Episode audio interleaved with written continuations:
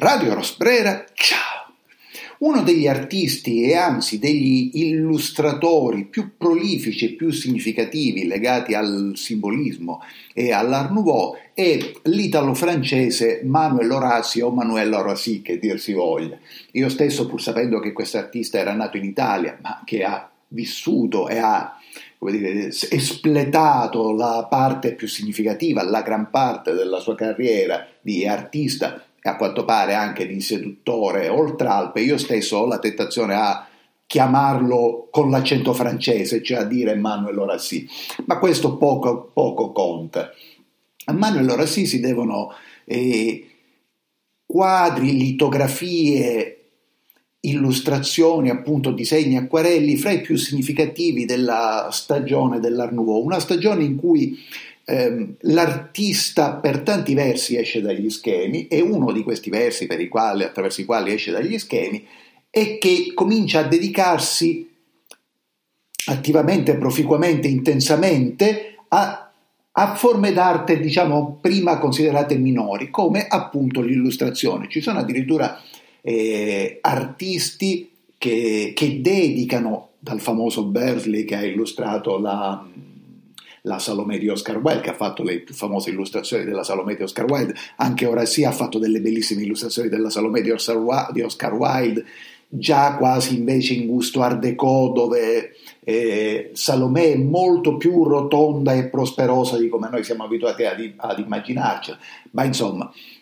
da qui si da, gli illustratori sono tantissimi, l'olandese Van Hoytema che si era dedicato che,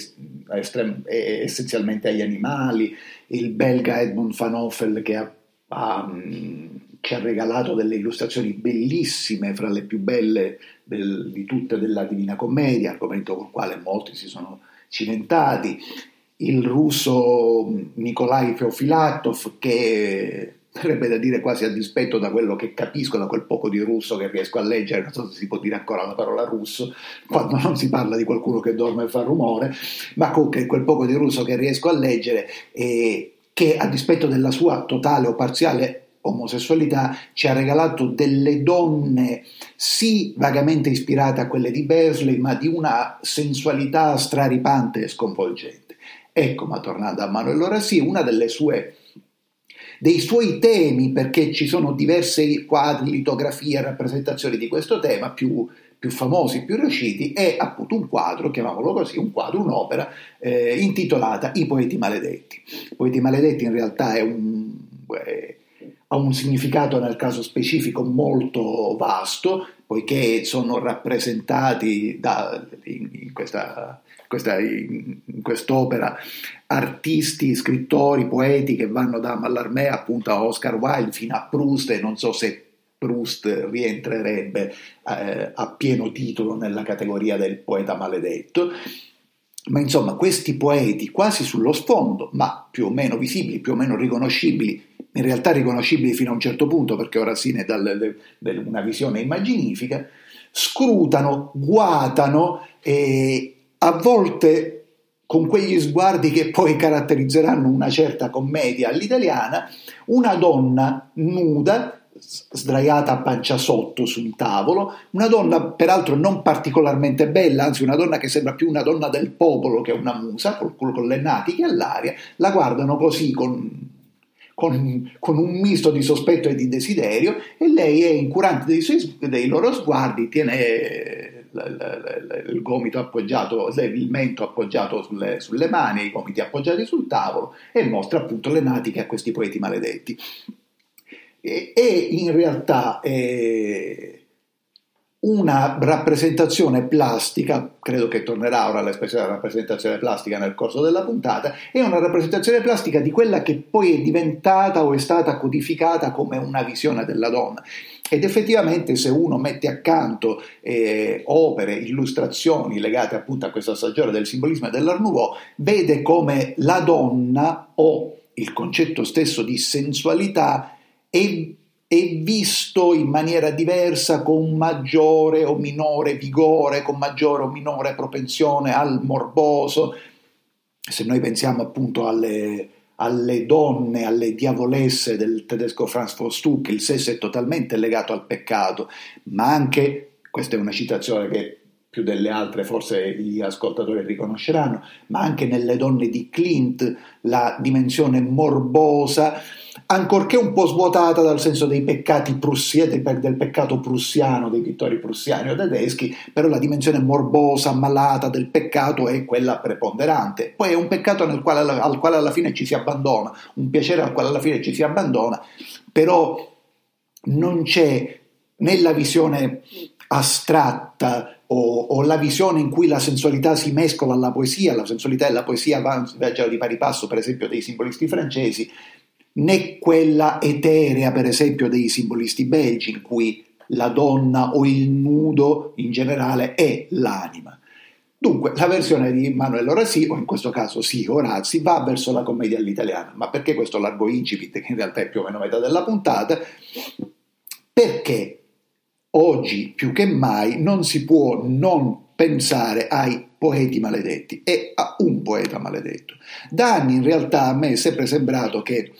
eh, una delle più famose eh, poesie di Verlaine, Languore, Langueur, eh, definisse perfettamente ciò che stiamo vivendo.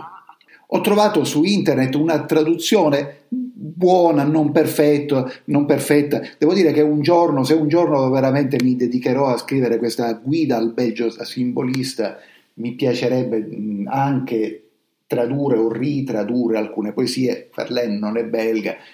però per i giovani simbolisti belgi, per esempio, Verlaine era stato un maestro e ci sono questi aneddoti di quando i tre tre più famosi simbolisti di Gando, Ghent, che dir si voglia, Metterlich, Van Lerberg e Leroy, lo invitarono a tenere una conferenza, andarono a prendere questa persona che per loro era un mite, che era totalmente ubriaco già a mezzogiorno e che poi alla fine non era in grado di tenere quella conferenza, eccetera. Ma dunque ho trovato questa traduzione che più o meno va da sarebbe bello leggere in francese, ma eh, io, probabilmente il mio accento finirebbe per svuotare di poesia la, la, le, le, perfette, calzanti parole di, di Verlaine. Dunque la poesia dice, sono l'impero alla fine della decadenza che guarda passare i grandi barbari bianchi componendo acrostici indolenti dove danza il languore del sole in uno stile d'oro. Soletta l'anima soffre, di noia densa al cuore Laggiù si dice infuriano lunghe battaglie cruente. O non potervi, debole e così lento nei propositi, o non volervi far fiorire un po' questa esistenza, o non potervi o non volervi un po' morire. Ah, tutto è bevuto, non ridi più, Batiglio? Tutto è bevuto, tutto è mangiato, niente più da dire. Solo un poema un po' fatuo che si getta nelle fiamme, solo uno schiavo un po' frivolo che vi dimentica solo un tedio d'un non so che attaccato all'anima. Ecco, soprattutto l'ultima strofa, diciamo, nell'originale francese è molto più efficace, è brutto usare la parola efficace parlando di un poeta, però insomma, questa atmosfera di languore stupido,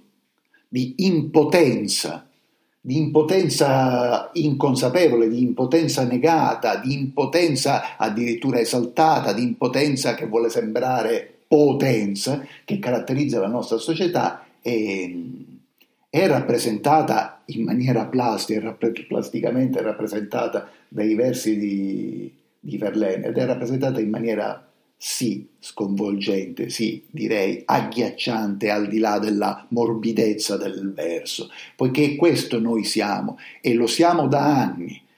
lo siamo palesemente e con forza, ricordo, pensavo a questa poesia nei primi giorni, nelle prime settimane di quarantena.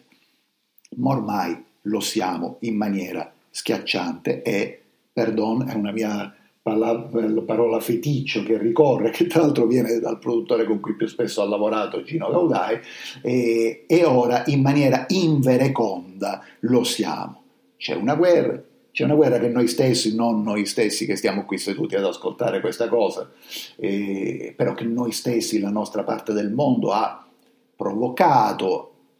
C'è un mondo in cui i grandi magnati mentecatti offrono tre mesi di stipendio a chi vuole andare a combattere in Ucraina, però nessuno sembra avere il coraggio di andare a combattere in Ucraina per fortuna aggiungerei, e tutti osserviamo questa cosa con paura, nessuno reagisce, reagisce davvero, non che reagisce andando a fare manifestazioni che non significano assolutamente niente,